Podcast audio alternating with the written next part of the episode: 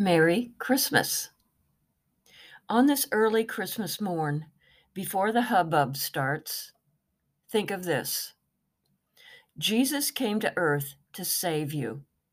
He took on flesh, fully man, but fully God, infinite, but yet a tiny infant, eternal, yet born of an ordinary woman, the Lord Almighty yet utterly dependent on his mother.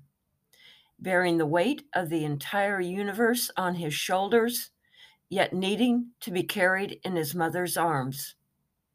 Heir of all things, both on earth and in heaven, yet a lowly carpenter's son. Jesus Christ willingly gave up his glory in order that you may be saved from your sins. The greatest Christmas present you'll ever receive was born today in Bethlehem, and Jesus was his name.